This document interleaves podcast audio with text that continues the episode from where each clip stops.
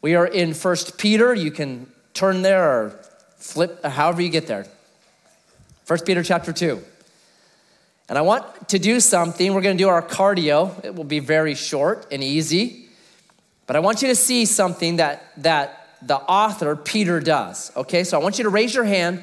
And once you've raised your hand, keep it up. It'll only be like 15 seconds to see how many people raise their hand for this. So I'm gonna ask you a question every time I hit on it, you raise your hand.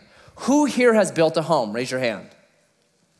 Who here has built a chicken coop? Raise your hand. Who here has built a fort? Raise your hand.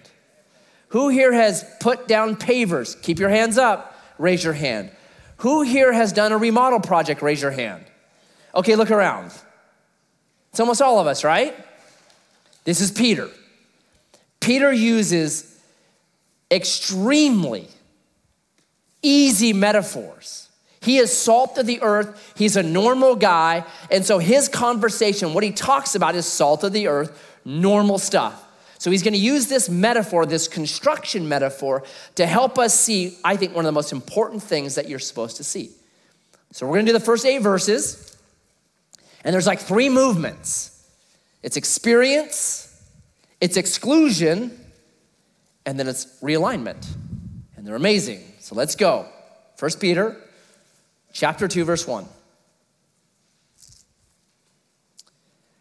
So put away all malice and all deceit and hypocrisy and envy and all slander, like newborn infants, longing for the pure spiritual milk, that by it you may grow up into salvation. If indeed you have tasted that the Lord is good. Number one, experiencing God's goodness. Peter grabs the metaphor of a baby. Everyone in here began life as a baby. You might have a PhD now, that's awesome. But at one point, you were a babbling, puking, peeing baby. And babies, and this is a real key to understanding Peter, babies require something. They require community, right? Babies don't have their own condos to go home to. They require community, they require connection, right? They require food and connection. And what he says in this little text is like a baby desires spiritual milk, you and I are to be desiring God's word. So, what you hold in your hand or what you've turned on on your phone the book that we hold, it's 3,500 year old technology. Here's our tendency today we look at old things now as, well, we're better than them, we've advanced beyond them. So now there can be a tendency in the life of the believer to look at other things to supplant God's word. I would say be very careful of that. Be very careful. So we have the new God in the world, and it's called science. Like we really lean on science now. But has science ever been wrong? Yes, science has been wrong. So we have a family friend who's been a friend for the time I was like knee high to a grasshopper. And she, when she had her babies, she's 80 years old now, she was given a shot and it dried up her mammary glands so that she could feed her babies formula. Because when she was having babies, science had figured out formula, and formula was better than God's plan. What have we found since then? Yeah, that was a really big mistake. Really big mistake, right? Or me growing up, when I was a kid, like most of my friends had their tonsils taken out. Like it was just, yeah, you just get your tonsils taken out. Well, do we do that anymore? No. Because we found, while tonsils, yeah, they can get strep and some other problems, tonsils are your first line of defense against a lot of infection, that they're actually there for a purpose. So we don't do that anymore. Or here's one of my favorites. After World War II, the engine of the world started to kick up. And we started having this stuff called processed food. And so when science was looking at processing food, they found that a lot of like natural food had this component in it that you could not digest, that had no calories to it. And they're like, why is that in there? Let's pull it out. That component, we call it fiber. So a lot of like processed food that was old, they just pulled all the fiber out. And what you ended up with was a hostess Twinkie. Superfood, right? 1950s superfood. Wonder bread, right? Just white, nothing in it bread. All right? Well, here's what they found about fiber fiber is really important. That when you eat like something sweet, it's the fiber that actually slows down the absorption of sugar. That, and so you, instead of getting like this massive hypoglycemic spike and then the subsequent drop where you fall asleep on your desk and your boss is like, What happened to you? And you're like, I didn't have any fiber, man, sorry. Fiber slows all that down, makes it so it absorbs correctly. But even more than that, it's fiber in food that as it goes through your digestive system, it's actually scraping the walls of your digestive system and it's scraping off precancerous cells and getting them, getting them out of your body. That fiber is a massively important thing, right? So we gotta be careful about this idea that we can have as 2020 people that we've moved beyond this book. I would patently disagree that for 2,000 years, it has been this book right here that has been the way baby Christians have matured. And it's this book right here that have kept mature Christians from acting like babies. So you never leave it. We need scripture. So if you've been at Edgewater, here's what you know Sundays and Wednesdays, we put a high, high value on the teaching of God's word because it's been the way for 2,000 years that babies have matured and mature people have been kept from being babies. And when you're reading the Bible, here is the thing Peter says that you have to get. And if you miss this, the Bible does not make sense. So he says this, it's verse 3. It's brilliant. If indeed you have tasted that the Lord is good. What is taste? He doesn't say, no, God is good. He says, taste. Taste is sensory language, taste is experience, right? I'll try to explain it like this. Back in 1999, I went to Vanuatu and I was a missionary over there.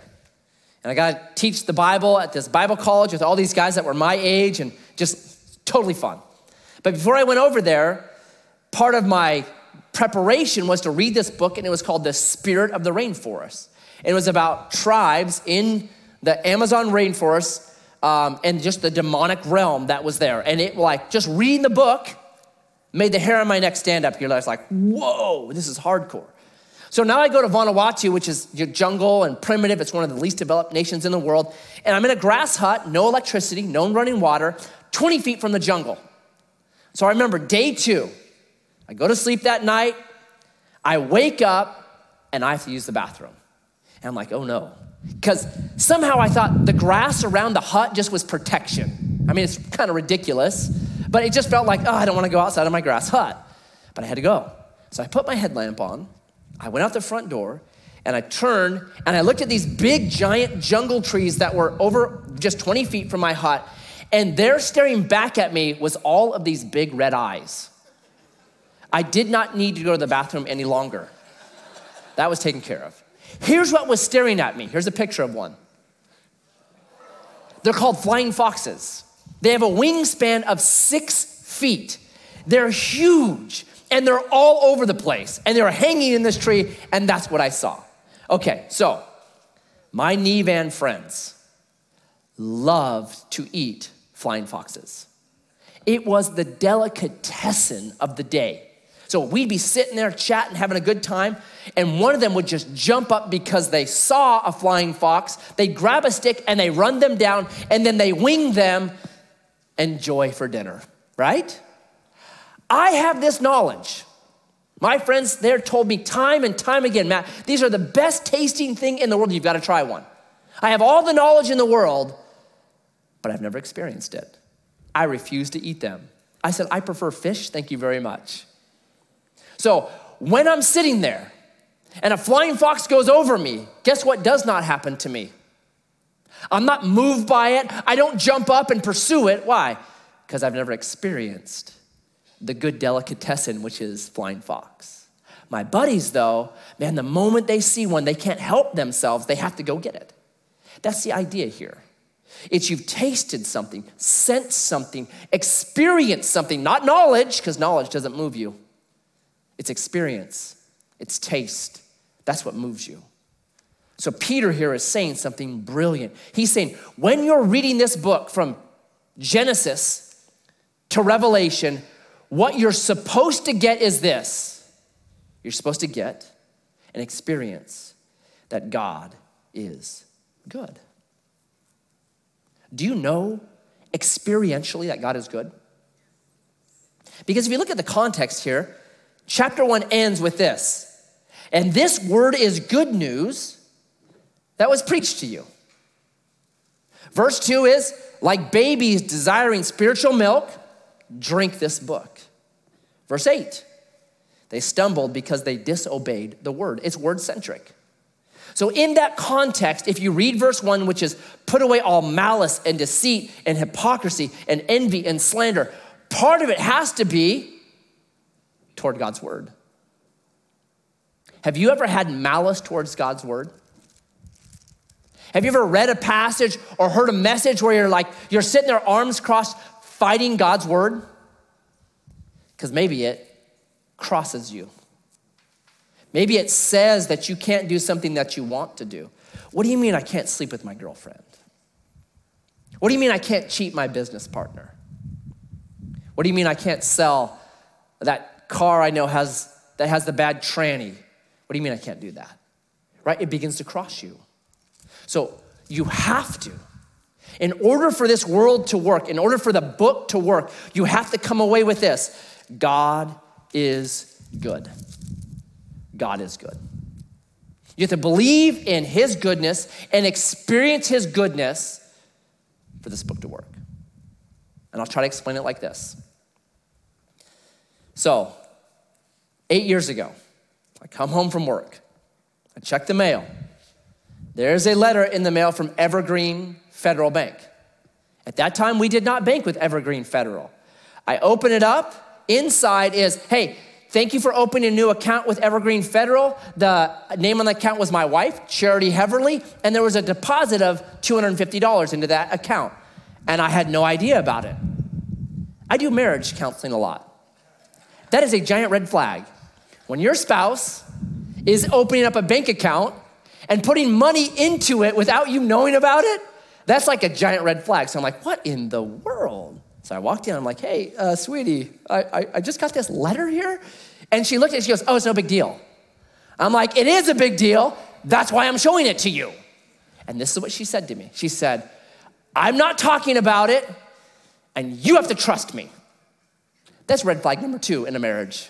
I'm not talking about it, and you just have to trust me, right? But here's the thing I know my wife is good. And so I trusted her.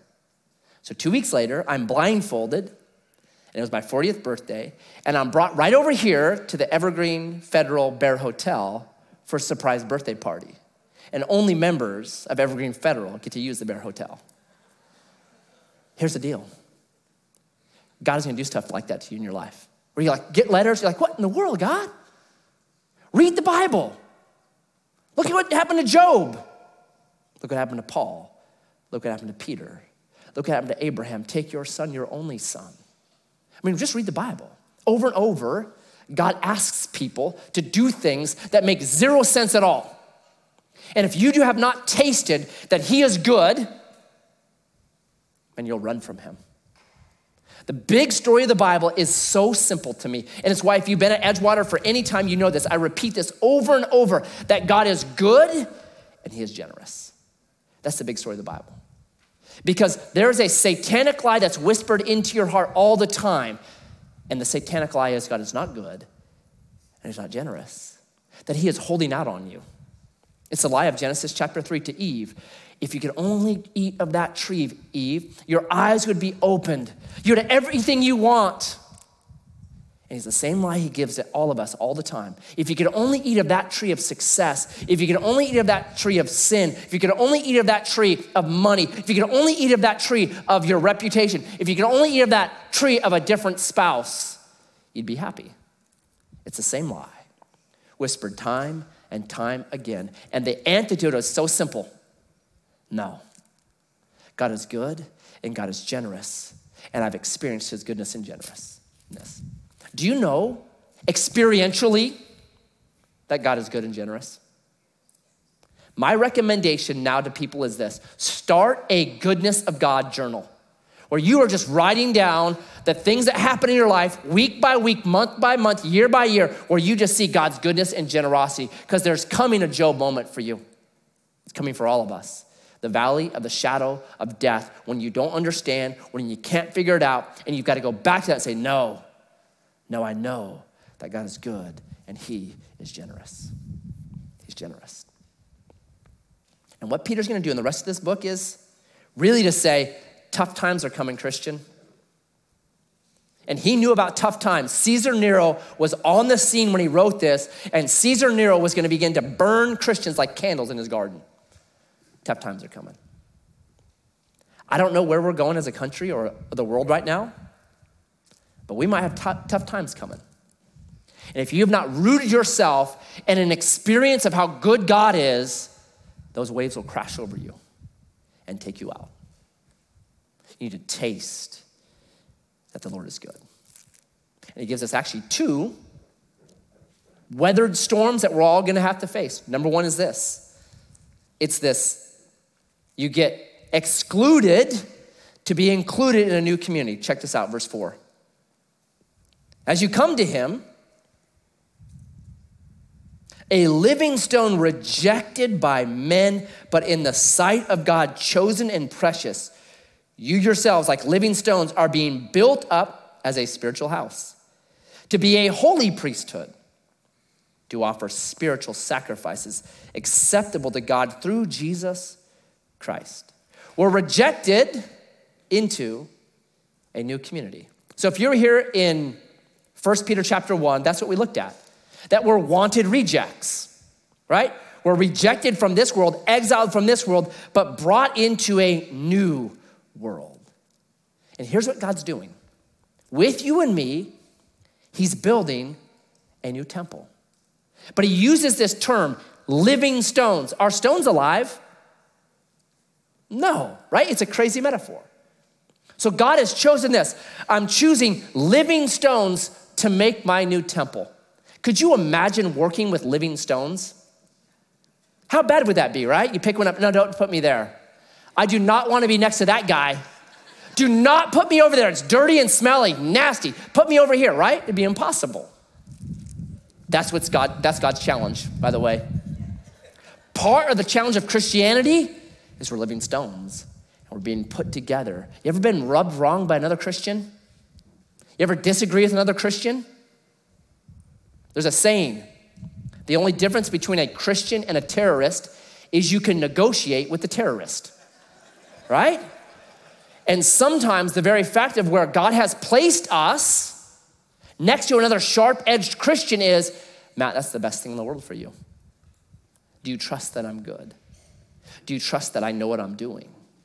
Submit to it because it's living stones being built up into this brand new thing, this brand new house. So put away your malice and your slander and your envy and all that garbage and submit to my goodness as I put you together and make a brand new temple. That we are becoming this new Eden, right? Genesis 3 is we're exiled out of God's place, so the world is in exile, but now you and I have been exiled out of exile. What's a double negative? We're home now. We're home now, and the home is here you and me, the stones that God is putting together into this brilliant new thing called His temple. Okay? And here's where it gets brilliant. This is my favorite metaphor. Verse 6 For it stands in Scripture Behold, I am laying in Zion a stone, a cornerstone, chosen and precious. And whoever believes in him will not be put to shame. So the honor is for you who believe. We're aligned with Jesus. So the metaphor is this Jesus is the cornerstone. So I don't know if there's stonemasons in here or if you've ever done the foundation or ever built anything. The very first stone you lay or the first form board you lay, every other board, every other stone, every other part of that house lines up with that first stone you lay, that first board you put, right? It's the most important one. If it's out of alignment, every other board will be out of alignment because you key off that first starting point everything orient, orients itself to the cornerstone. This is what Peter is saying with this brilliant metaphor. In the life of the believer, you and I are to be lined up with Jesus. That's the goal. He's the cornerstone. Every other living stone gets its orientation, its line, gets it from Jesus. So I'll give you two verses for this that explain it theologically. Romans 8:29. For those whom he foreknew, he also predestined to be conformed to the image of the Son. Your destiny, I can tell every single believer's destiny in here is to be conformed to the image of the Son, to have your life lined up with His. Or Second Corinthians 3, verse 18. And we all, with unveiled face, beholding the glory of the Lord, are being transformed into the same image from one degree of glory to the next. The goal of the believer is simple have your life aligned with Jesus. Well, Matt, what happens when you're out of alignment? Here's what happens to you. So, back in 1994, I'd worked in Alaska for the summer. I was heading back to college. I did not have a vehicle, had a buddy who said, I'll give you a ride. He had a 1965 Ford van. So, myself, another friend, and him, we get in the van. It was late on a Friday night. I had to be in school on Monday. And we start driving from here up to Corvallis. Well, we hit that big downhill into Winston, and his van blew up. So we coasted to the bottom. There's a river right there. We spent the night by that river on the side of Interstate 5. So I have lived in a van down by the river. It's a bummer. Right? Next morning, it's Saturday morning. I'm like, I gotta get to school. So I put my stuff on, get my backpack on, I put my thumb out, I hitchhike into the greater Metroplex, which is Winston, Oregon. As I'm driving into it, I see this 1983 Toyota four wheel drive truck with 36 inch tires and a six inch lift kit on it that had been rolled because you can't put a Toyota that tall. So I'm like, well, stop. So a guy let me out. I go over, I'm like, how much do you want for it? It was a great deal. So I bought the truck, packed up my stuff, told my buddies goodbye, and headed to school. The only problem with that truck was this because of the big tires and the big lift kit, and it had been rolled, it wanted to, if I let go of the steering wheel, boom, I'd be in the ditch on the left. Like it just had this pull to the left. So when I drove it, I'd have to be just focused and holding on to that because the alignment was so bad. Like if I drove a long way from Grants Pass all the way up to Corvallis, my, I'd be white knuckled, peeling my fingers off of the steering wheel, and like my forearms would be pumped. They'd be like Popeye. Actually, I kind of miss it now. It was a great workout. That's what happens when you're out of alignment with the king. You're white knuckling it. You're just, ah, gritted teeth. Life just doesn't seem to work right. If you know a stonemason, if there's a stone out of place, what do they do? Man, they start hammering it, pounding it. If your life feels like, man, I'm just getting pounded right now, well, could it be that you're out of alignment? You and I, the goal of our life is to say, I need to be conformed to the image of the Son. I need to align my values with the values of the King. what do those values look like? I think they would look like his mission statement. Jesus had a mission statement. This is a text I probably teach in every wedding that I do because I think it's so important for marriages. Listen to this. It's Matthew chapter 20, verse 26 through 28. But whoever would be great among you must be your servant. And whoever would be first among you must be your slave. Even as the Son of Man came not to be served, but to serve and to give his life as a ransom for many. A life aligned with Jesus will be full of servant, serving, and giving. A life out of alignment with Jesus will be full of selfish taking. To me, there's the big division. Jesus did not come to take, he came to give. Jesus did not come to be served, but to serve. And here's what I know when you're aligned with Jesus, it says there's no shame.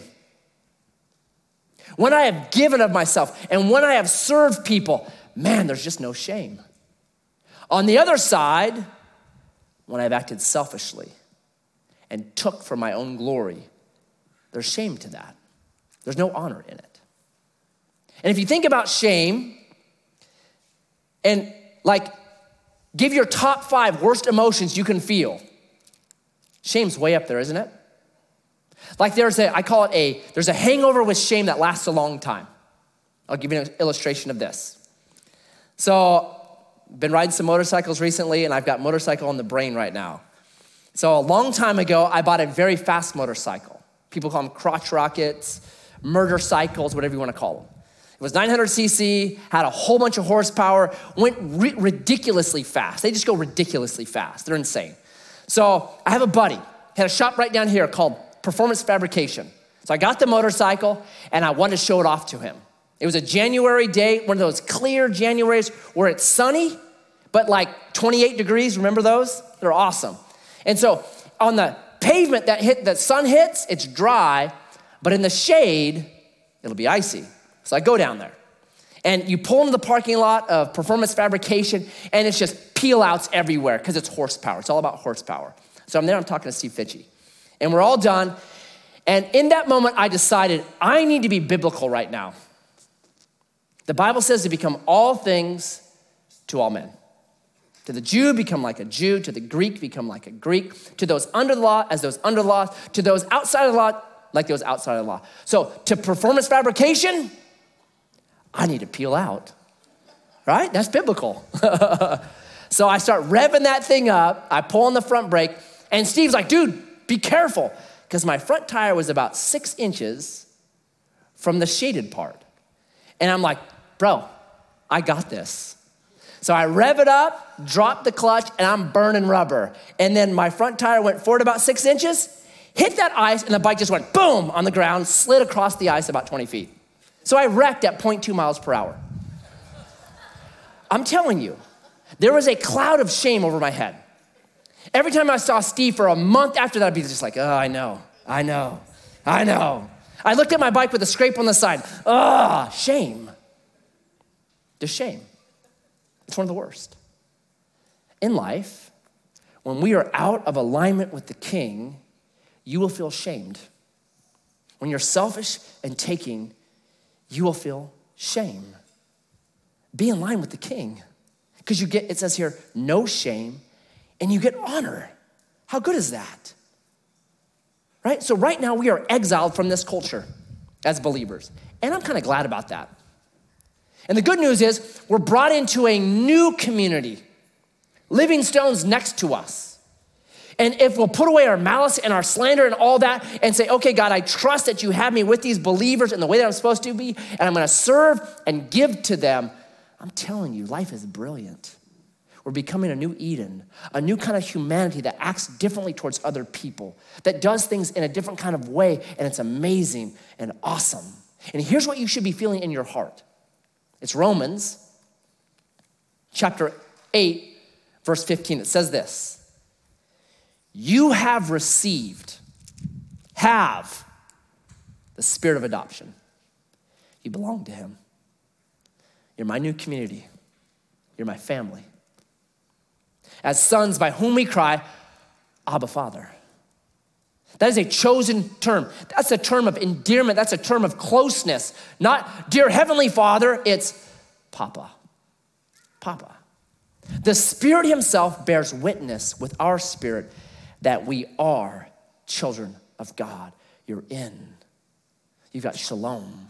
And if children, then heirs. That you and I are sons and daughters of the king.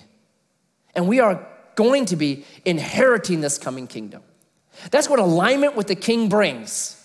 God's Spirit speaking to us, adoption. God's Spirit speaking to us. You are on Papa level with me. God's Spirit speaking to us. You are joint heirs of the coming kingdom. I'm telling you, there's nothing more brilliant in the world than that. Because now you're aligned with history, you're aligned with the king. But Peter is practical. So he gives a warning. Here's the warning if you're not, here's the warning. Verse 7. But for those who do not believe, the stone which the builders rejected has become the cornerstone. It doesn't matter if you believe in him or not, he is the cornerstone. And a stone of stumbling and a rock of offense. They stumbled because they disobeyed the word as they were destined to do. Jesus is the king. My faith in him or my lack of faith in him does not change the fact that he is the cornerstone of all creation, period. That there's coming a time when every knee will bow and every tongue will confess that Jesus is Lord, period. But if I choose to reject him, he's not my cornerstone, he becomes a rock of offense.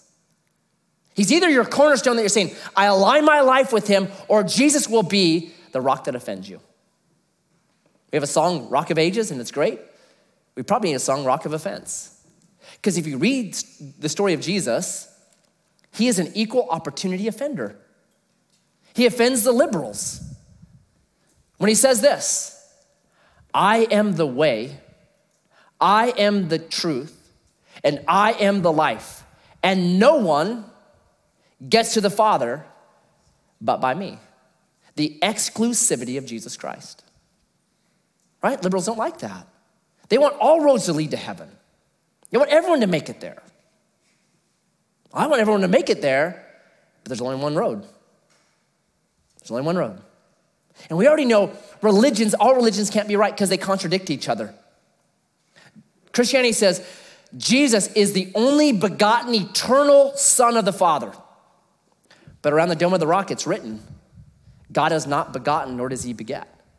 One of those is right, and one of those is wrong. They can't both be right. I lived in Vanuatu. I met men there who, because of their religion, they used to eat their enemies. They were cannibals until about 1950 in Vanuatu, right? Christianity says, love your enemies as yourself. Their religion said, eat your enemy. That's different. That's a very different invitation to dinner. What does this mean? Are we on good terms here, right? They can't all be right. So it offends the liberals. It offends, Jesus offends the conservatives because he says this pay your taxes. Pay your taxes. Render unto Caesar that which is Caesar. And the conservatives are like, ah. He offends the moralists in John chapter 8 when he finds the woman caught in the very act of adultery, and he says, Woman, I do not condemn you. In fact, that was such an offensive message that for a while, John chapter 8 was actually pulled out of the Bible. Did you know that? Because the argument was this well, that will give women the excuse to commit adultery on their husbands. To which I'm like, if your wife is looking for an excuse to commit adultery on you, John 8 is not your problem. You got other bigger issues. So it offends the moralists. Jesus offends the fundamentalists. In Luke chapter 7, he's having dinner with the Pharisees, the fundamentalists of the day. And while he's there, a woman of the night, a prostitute, comes in and begins to wash his feet with her hair in her tears. And Jesus does not stop her. And they were offended at Jesus. I can get that. It'd be like you going to your hero's house, whoever that might be, Billy Graham, if he was still alive, or Chuck Smith, or Tim Keller, or John Maxwell, or John Piper, or John MacArthur, or Jon Courson, and you go there and he's got a prostitute giving him a massage. What would you think? You'd be like, oh, wow, people sure are friendly here. Right? I get it. The cross offends all of us because it says, there is nothing that you can do to make your way back to God. That there's no human effort, there's no righteous act you can do, there's no donate a kidney that will merit God's salvation. I can go on and on and on and on. Jesus will either be your cornerstone that you say, My life must align with him, or he'll become a rock of offense. Something he says will offend you. And here's what happens when he's no longer your cornerstone, but he's a rock of offense. It says twice, you'll stumble. You ever feel like life is stumbling? You can't gain the traction that you think you should have. Your dreams and your passions as a kid just keep, they just keep, you keep fumbling them. You can't seem to get to them. Well, guess what? It might be that you're out of alignment with the king, the cornerstone of creation. And here's the good news the good news is this you can come to him as a baby. We all came to Jesus the same way, as babies. What do babies have to offer? Full time employment, no benefits, no pay. Dirty diapers, already chewed up food that they give back to you. A black hole financially for decades. That's what they have to offer. Screaming at 2 a.m. They have nothing to offer. And that's what you and I have to know when we come to Jesus. We have nothing to offer.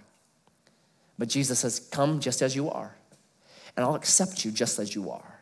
That he's not looking for something in us. That the Bible says this Jesus loves us because he's chosen to set his love upon us. We love people because of something they give us. They're beautiful, they're kind, they're funny, we like them, whatever. Jesus says, I love you because I decided to set my love upon you, period. And the good news in that is this if Jesus decided to love us simply because he wants to, then that love is never gonna change.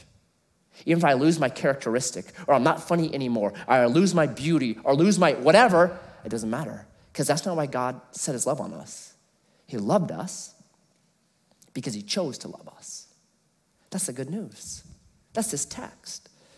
Man, make sure your life is aligned with Jesus.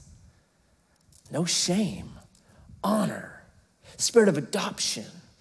Conform to him. It's brilliant. So here's what we do every Sunday to remind us that Jesus is the cornerstone. We take communion.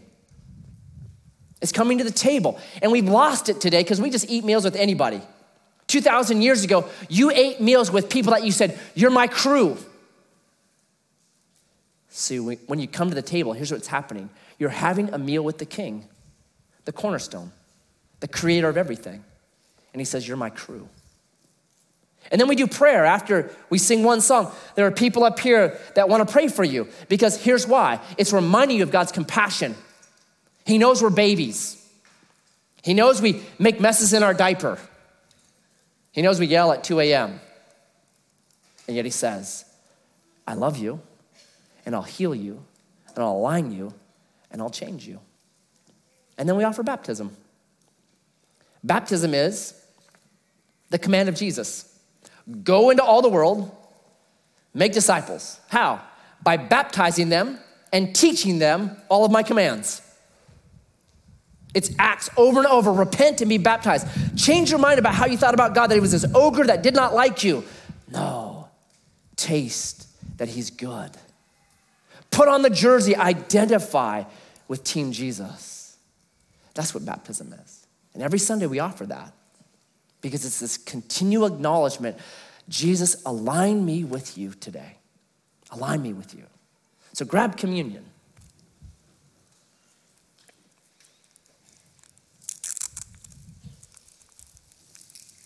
Jesus, we take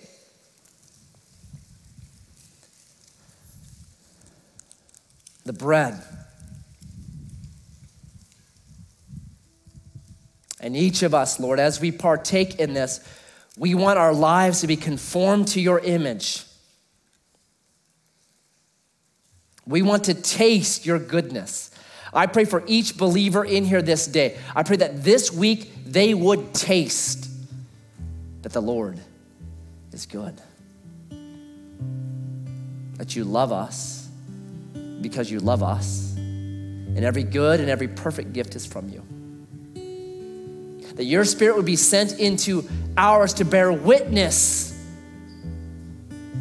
the spirit of adoption. That we are kids of the King, heirs of the coming kingdom. So we eat of that this day. Let's eat together.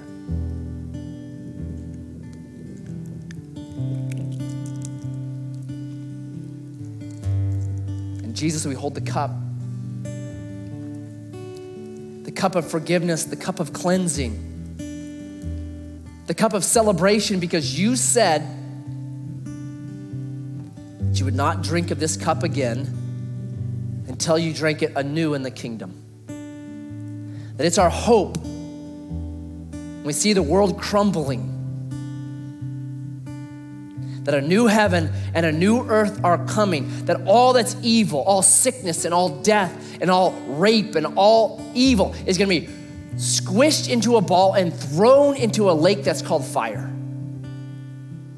where it will be dissolved and done with. And we will live in harmony in alignment with you, our King, as joint rulers through eternity, serving each other, giving, loving, partaking. So I pray that right now you would send some of that kingdom into every heart.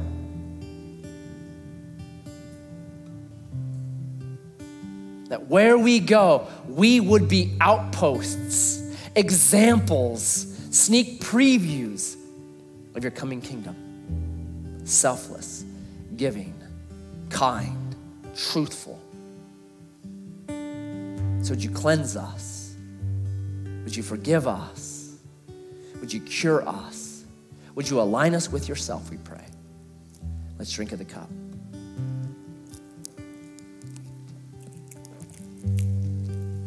Amen.